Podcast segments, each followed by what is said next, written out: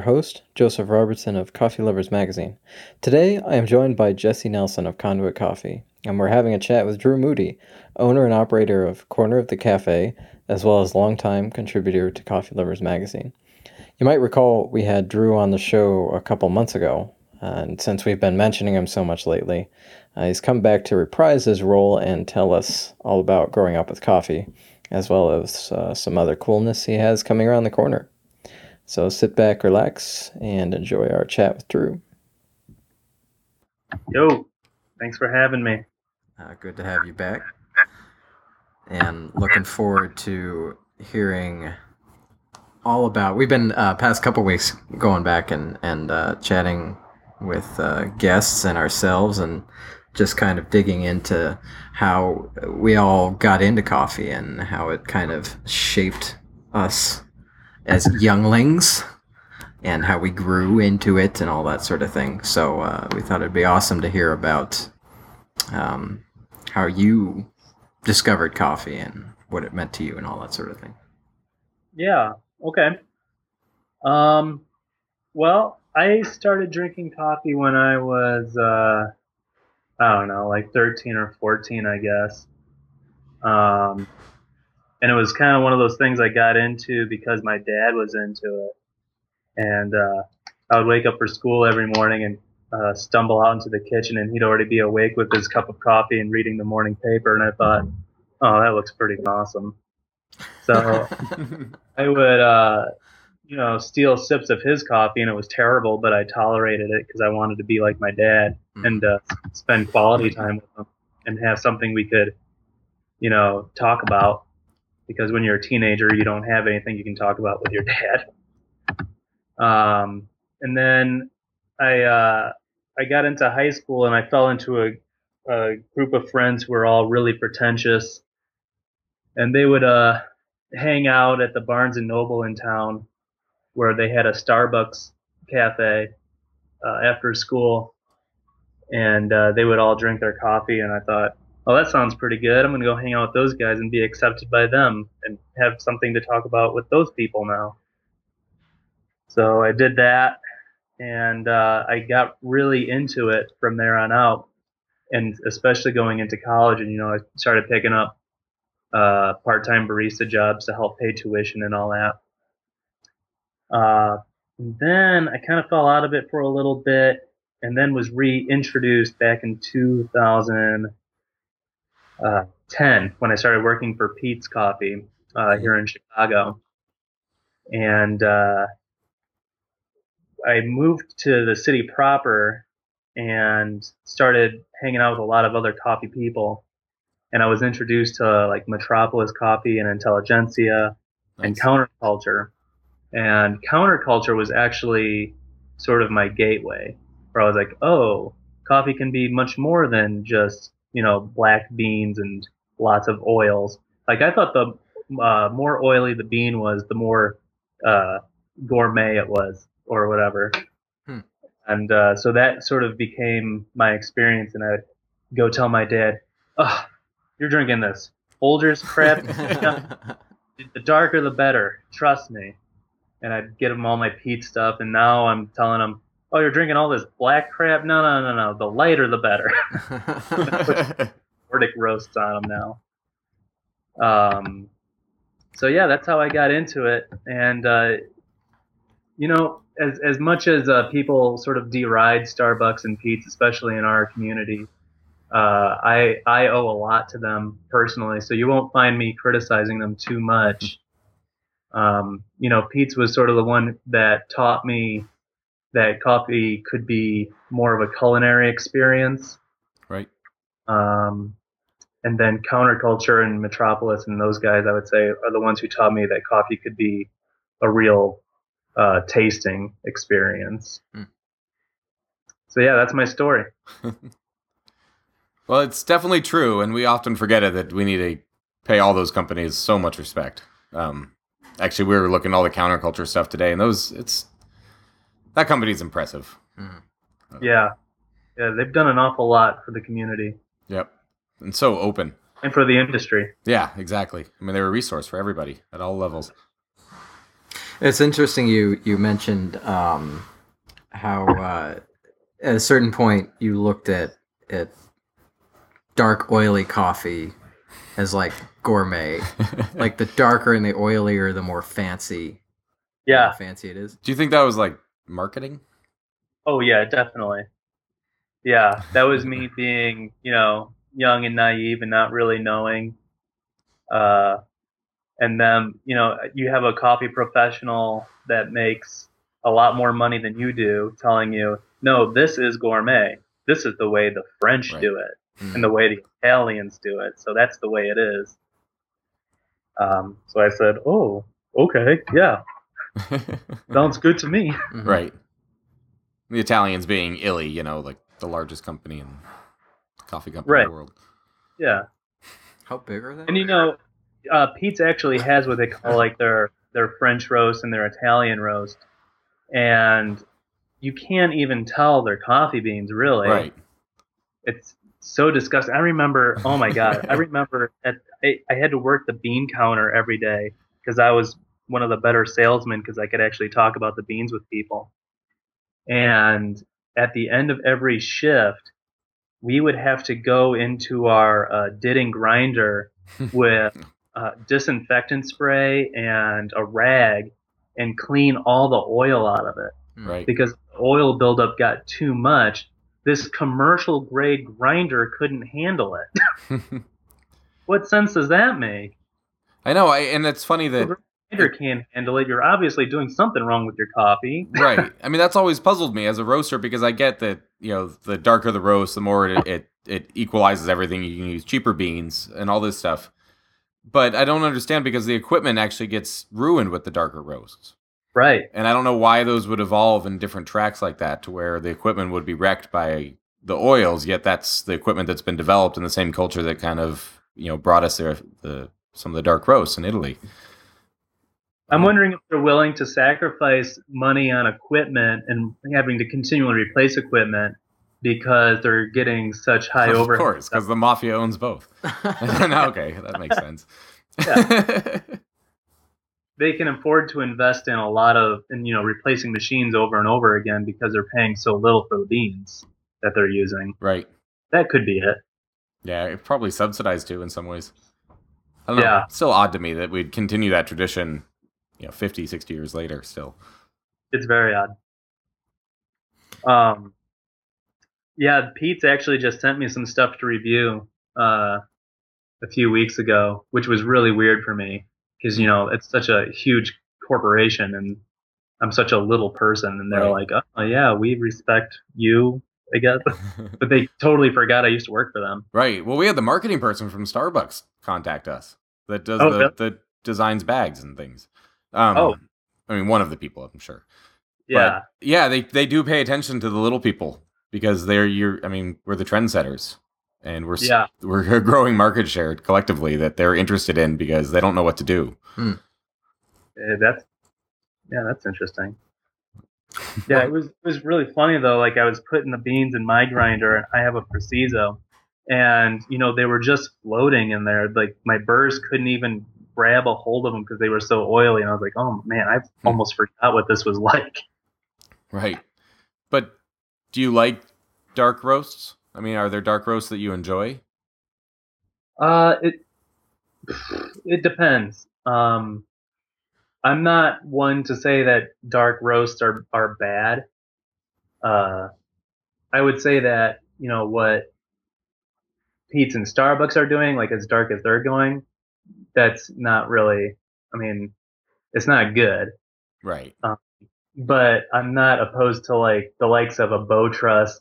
They roast a little bit darker than uh, a lot of other third wave places, or like Gaslight Coffee Roasters. They roast a little bit darker. So I'm not I'm, I'm not opposed to roasters who um, aren't afraid of a dark roast, but I'm more inclined to align myself with roasters who are doing justice to the beans and not just trying to roast a profile. Right. You also tend towards uh, brewed coffee, if I recall. Drew, is that right? Am I remembering correctly? How do you mean? Uh, i- in terms of your, your preference of um, uh, brewed versus espresso. Oh yeah, Yeah, Sorry.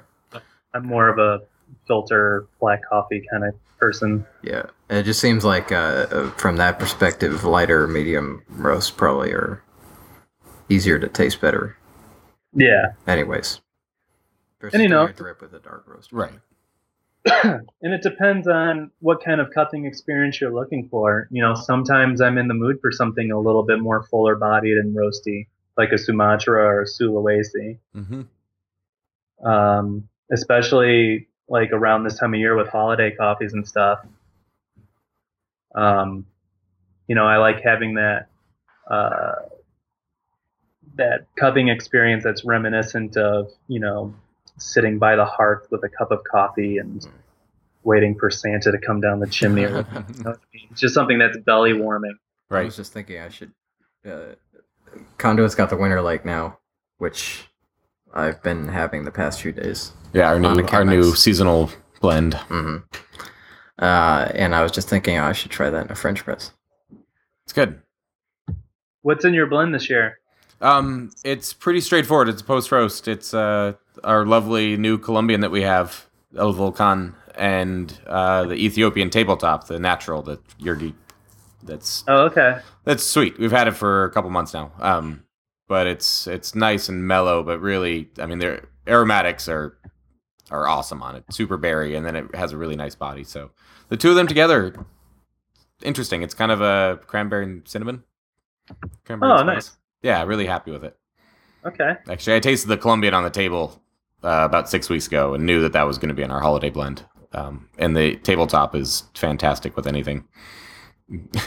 Yeah. hmm but uh, yeah, it's interesting. It's a little lighter than what we were doing last year. Um, a little more straightforward of a blend. Um, going with the trend and kind of what we saw in- at Coffee Fest. That a lot of the a lot of the blends these days from little roasters are just two beans. It's, yeah. It's pretty cool with the the, the tabletop because uh, your description of cranberries and cinnamon was. Uh, um, I mean, obviously you. I remembered hearing you say that, so when I tasted it, it's probably easier to come into my head. But to me, it was spot on, and I don't remember every ever thinking cranberries before with the tabletop. Right. But in that combination, that's what I get. yeah, that kind of almost you know a little sweet tomato on the Colombian kind of turns into that. Um, Are you reviewing holiday blends this year? Yeah, I've got some coming in. Uh, I'm really excited. I, I try to do it every December. Every December. Uh, my goal is one of these years I'd like to block out the whole month to nothing but holiday offerings. Um, because I'm cheesy. how Uh, many coffees would that be? Um, it would be at minimum eight. That would that would be two reviews per week. Yeah. Which is sort of the minimum I shoot for. Lately, I've been doing four to five per week over the last two or three months because I've been been really swamped. But Right. Yeah, it seems like you'd want to put a bunch in there so people have a lot of options to you know for gifts. definitely, You should do a variety pack. Your favorite, like the first two week, your favorite. that's a brilliant idea. I like that. So let's uh, add that to the list for 2017. Can Conduit help with your favorites? We'll see. There's some good coffee out there. We're when we did the coffee fest, the espresso competition. The coffees were outstanding. Everybody's. It was amazing. Yeah, that was that was fun to watch. The the judges, I think, had had a really hard time knowing what to do. Yeah. Just just because you have two really good things, and the choice between one and and the other is relatively arbitrary. Right. Anyways, Yeah. Little preferences. yeah. Uh, Drew, have you um been you you you been to the the coffee fest shows? At all? I've only been yeah I've only been to one at Navy Pier. Uh, was it last year or maybe two years ago? Did you It go to? pretty- Sorry, go ahead. it, it, I was just saying it was pretty cool. Hmm. Um, it wasn't necessarily for me. It, it's more. It would seem more like a trade show. Um, uh, for, more for like industry sort of professional people Right. uh, scope out the latest greatest offerings for cafes. Hmm. So I mean, it was cool to see all that stuff, but it didn't really interest me or pertain to me. the the coffee show I really like um, is called Coffee Con. hmm Uh, it started here in Chicago by Kevin uh, Sinnott, who does um, Coffee Companion. But he recently expanded it to New York and uh, LA and San Francisco. And that's more of a consumer sort of show. So instead of having demos of, you know, the new Slayer espresso machine or you know, different kinds of, I don't know, biscotti to offer in your cafe. 50 different booths with sleeves. Yeah. Right. Yeah, stuff like that. So many It would- POS systems. It was more like, uh, you know, consumers can go up to a table and they'll show you how to use a V60 versus a wave, or you can go over to this table and they'll show you the difference between light and dark roast. So uh, that's more my speed. And then Yeah. they'll have like, classes and stuff where they teach people That's about cool. different topics. Yeah. I haven't been to one. That sounds kind of like the Northwest Coffee Festival that we had for a couple of years that petered out. Um, much smaller scale, but hmm Yeah. Seattle Much needs smaller. something. yeah. Well, we have SCA, which dwarfs everything. Yeah. Right. That's still an industry thing, though. It is, but it's a magnet for everybody else. I mean, they're- they're- and this year we have Worlds. The World Championship Yeah, competitions. yeah. Yeah. So- Mhm. It's gonna be massive. I know we're working with Visions here at the studio for some party space. Joseph's mind's running. It is. it Well, I, yeah. doesn't show up on the radio. You should, you should- it's like Doesn't- emanating off his furrowed brow of everything to do by April. That's true. Uh, it's already almost January. Don't say that. oh, we got holidays. Are you excited to taste all these coffees? I'm always excited. How do you keep up with them? it's really hard. It's really hard. Um, you know, I sort of I have to front load myself. So right now I have um, 10, 12, 15, 16 copies on my shelf, and I've got another five or six coming in the next couple days. Wow! Holy cow! So I, I have to tip what I what I did in the past. What I really enjoyed doing was um, brewing it maybe four or five different ways um, over a span of two weeks. But now I'm brewing it four or five different ways in one day, and not finishing my cup. Just sort of sipping each one uh, before they get too cold hmm and just writing down my notes on the one that I like the best. Um, so yeah, it gets really hectic. And then if you look at like my editorial calendar, I'm booked through for the next month and a half. Uh, but I have all the reviews written. So like, uh, two months ago, I had 30 copies at once and that was two months worth of reviews and i finished all of them in two weeks and then i didn't have any coffee for the next like four weeks and now i'm just starting to get them back in because i was actually on twitter telling people please don't send me anything I think Not I remember right. that. yeah like i really i really want to hire a writer or somebody i mean i can't Yeah. afford to pay anybody but Is it just you? I mean, do you have? I imagine you have other people. that- no it's just me It's just you.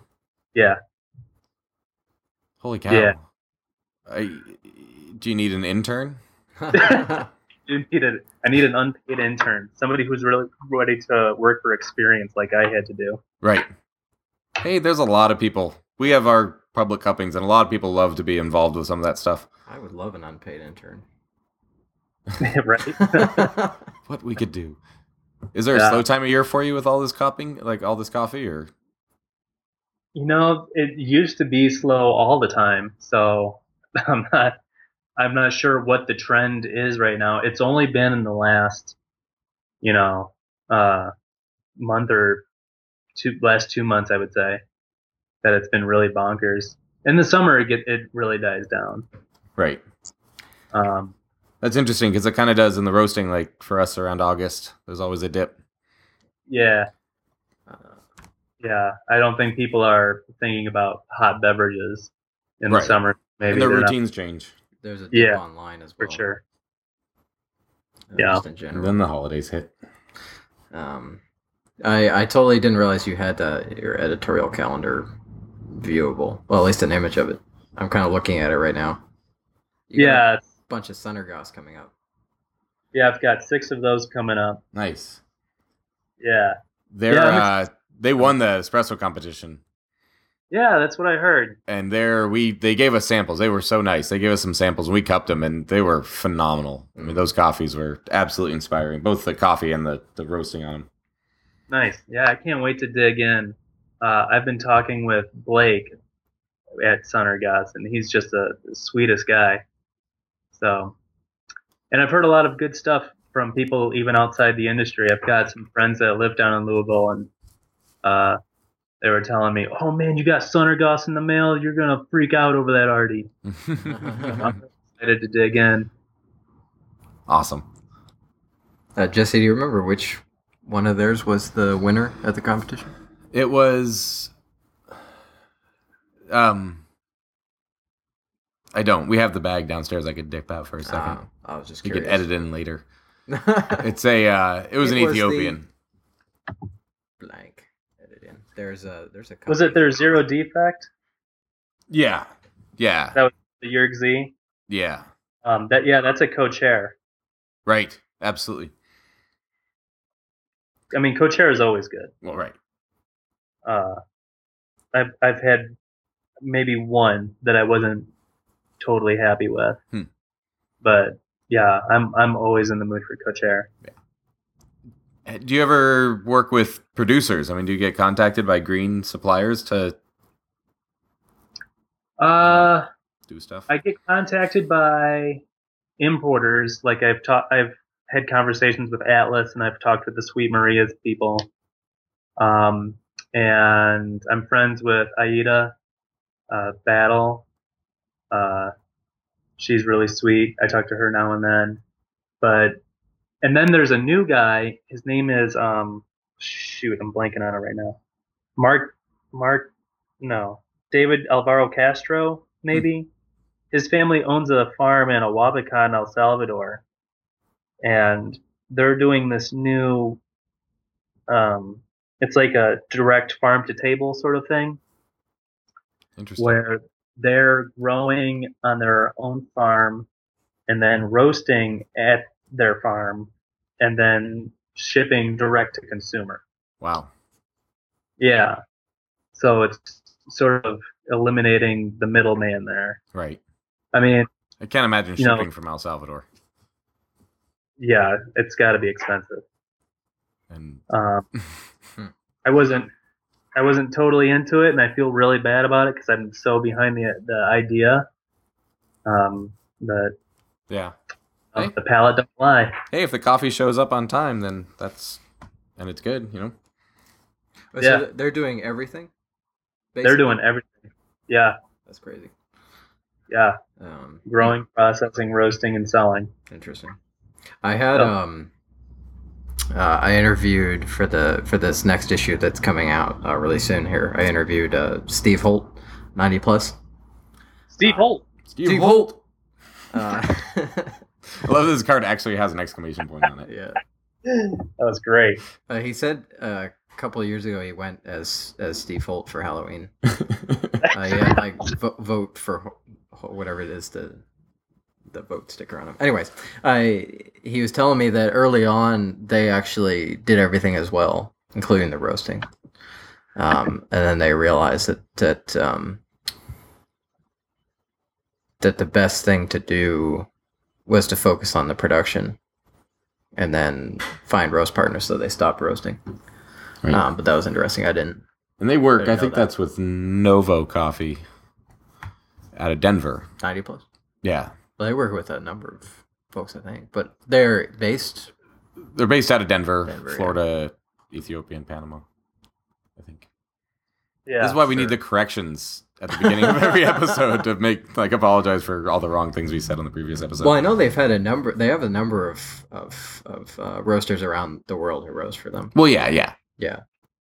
Uh, but anyways, um, a side total side topic. Drew, what do you think about um, decaf coffees? Hey, if it tastes good, I'll drink it. Do, do, do you do you have you had any decafs that you enjoy? Yeah, yeah. Um, I can't remember what the processing is called. Uh, Swiss Mountain Swiss Water. mountain water. Swiss, yeah, Swiss Swiss Miss something or other. That's yep. Say so Swiss good. Miss. Yeah, no, I, I asked just because um, uh, I'm going uh, to to get a, a tour of the Swiss Water decaf plant um, in early December. Uh, just kind of looking forward to that. Yeah, that's gonna be That's cool. all. Yeah, Yeah, their process is fascinating, and I actually had a chance to to do a, a sort of before after tasting of um, uh, some coffee there Cool. and um, it's it's pretty it's pretty fascinating.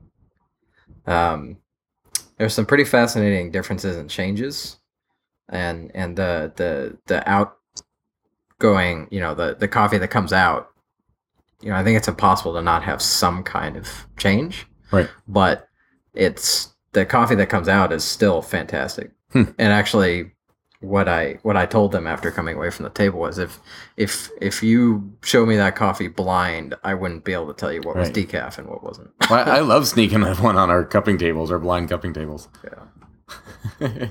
Anyways. yeah. I I like it. I just had one uh, this year from Halfwit here in Chicago. That was pretty good. And then I had one earlier this year from um, here we go. So I have I had one earlier this year from Amaya Roasting Company. They're based out of Houston, Texas, and that one was fantastic. Mhm. I think it was I think it was a Brazil too. Um, it was a weird experience because it's sort of like it's kind of like a gluten-free beer or like a sugar-free Coke, totally. where it's like you can taste it. It's coffee, but there's just you can taste the process in it. Just it's this weird little thing that you can't quite put your finger on, and you're like, that must be the process here. kind of like gluten-free beer. You're drinking it, and you're like, well, it's beer, right. but it's missing something. yeah, that's that's the best way I can describe it. Okay. I, I always kind of figured it like the alcohol-free beers, right. which Yeah, yeah. is an odd concept. Or the light calorie beers. I don't know. Anyways. Um, It's hard as a roaster. It's hard to keep up our quality control on decaf because nobody has any interest in drinking it. Like the only way we get any feedback on it is when we put it on a blind table and trick people. Yeah, I guess uh, I'm trying to think of, of times I would prefer a decaf. There, there's there's one situation for, for a while when uh, early in the early on when I was working on the magazine, um, there was one cafe I would go to every day to work, and they had um, uh, they they did their brew in Fetco and then they put it in air pots and it was it was perfectly fine. I enjoyed just and and yeah, I could go in and get a small mug for a buck sixty or whatever and drink until I decided I was done. Right. And so uh, at a certain point, I ended up drinking a lot of decaf there because it tasted good, and I was drinking like thirty cups a day. So I figured I probably Right. It's more of a habit of drinking something warm. yeah wanted to be able to see straight. Uh, so that would be a situation where I would love some decaf Right. if I'm sucking down dozens of cups a day. But uh, yeah, Well, I actually have another idea in the works that I was going to bring up with Joseph for another episode, but um, maybe I'll send you a sample bag just to, um, just to tease you a little bit, Drew. Give you more to do. sure. a little tease. we, can, Um, we can end the episode on a, a little just tease. oh, a little tease. Wait, do, do you want to give us? Do you want to give us a hint? Do you want to tease the audience? well, it has to do with Sure. just a time that you might want decaf coffee Uh, and the holidays as kind of an addition to our holiday blend, our winter lake. sweet. Well, uh, thanks for joining us again, Drew. Yeah, anytime. It's great chatting.